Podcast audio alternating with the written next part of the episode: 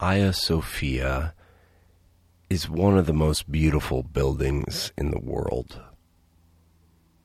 It is a massive dome that sits on a hill on a peninsula in Istanbul, overlooking the Bosphorus Strait, which divides Europe from Asia.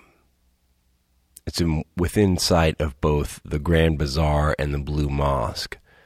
Hagia Sophia, or Hagia Sophia, Greek for holy wisdom. It's an homage to wisdom personified in the same tradition as the reading from Proverbs for today.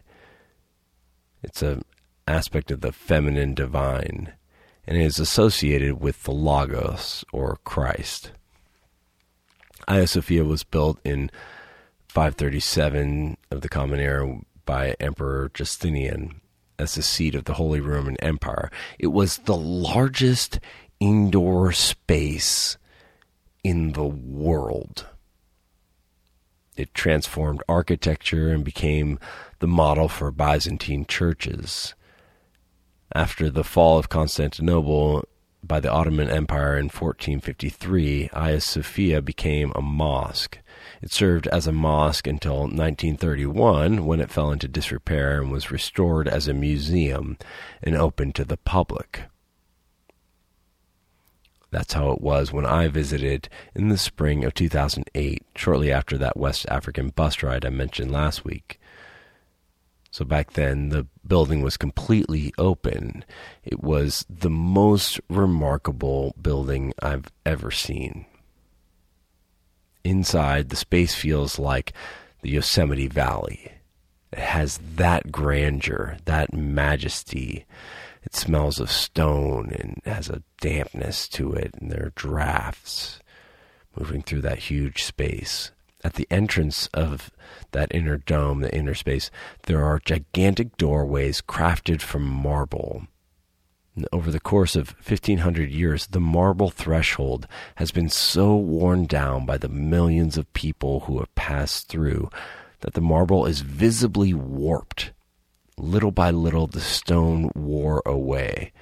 And to me, that warping of stone was a reminder, a reminder of impermanence. Even the grandest of human creations will pass change is a fundamental part of life, of the human experience, of nature. We are always changing whether we like it or not. In the distance today, if we listen carefully, we might hear echoes of pomp and circumstance.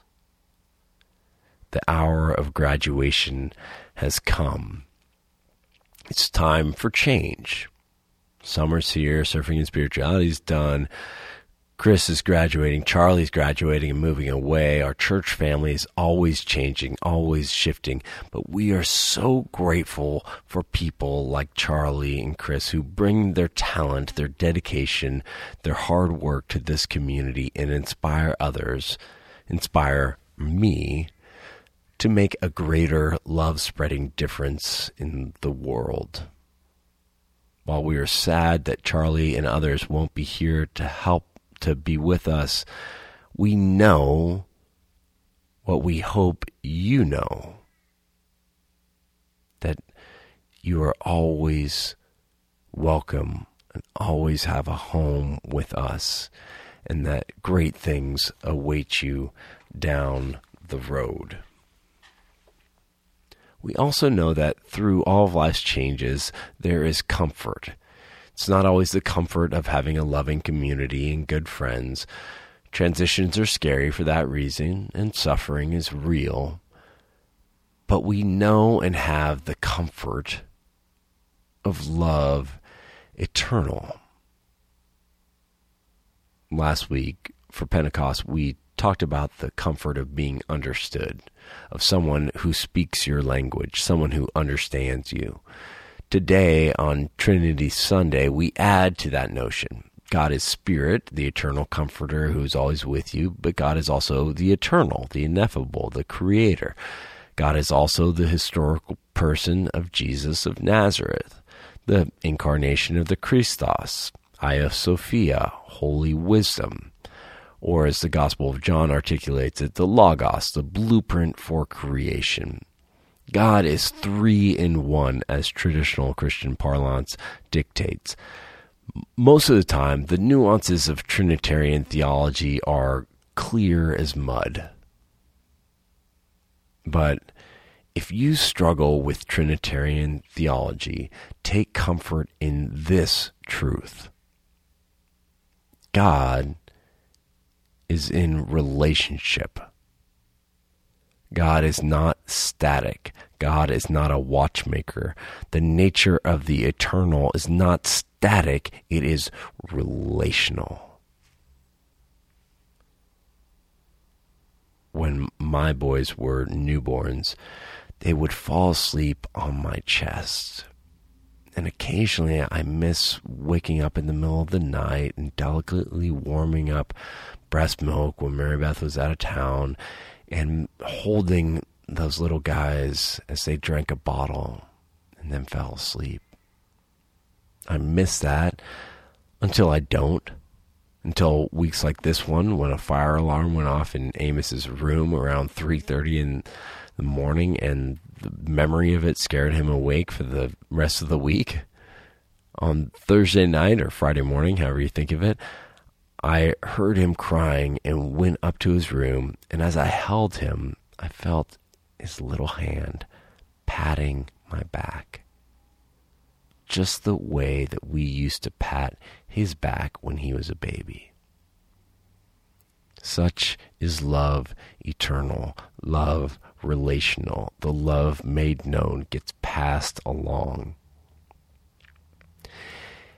it changes a little as that love is shared, and it's scary to face changes, to face the warps in the marble, to step through the doors that await us, no matter how small or large.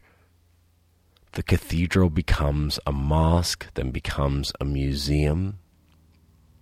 In 2019, Hagia Sophia was officially made a mosque again, and the museum and public admission, admission ended relationships change too. The baby becomes a business partner, then becomes the care provider, or the dependable spouse has an accident or medical condition, and suddenly the other partner has to take the reins.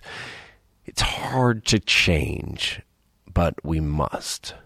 Like Jesus, we have to risk what we have been for what we will be, to follow love eternal into new life follow love to our passions like music and writing and scholarship. Follow love to our place of belonging. Follow love to find our truest self in relationship. Relationship that demands all our heart and all our soul and all our mind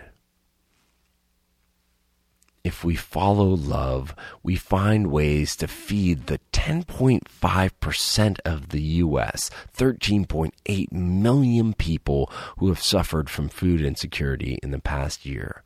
If we follow love, we can help the 160,000 people who were houseless last night in the state of California.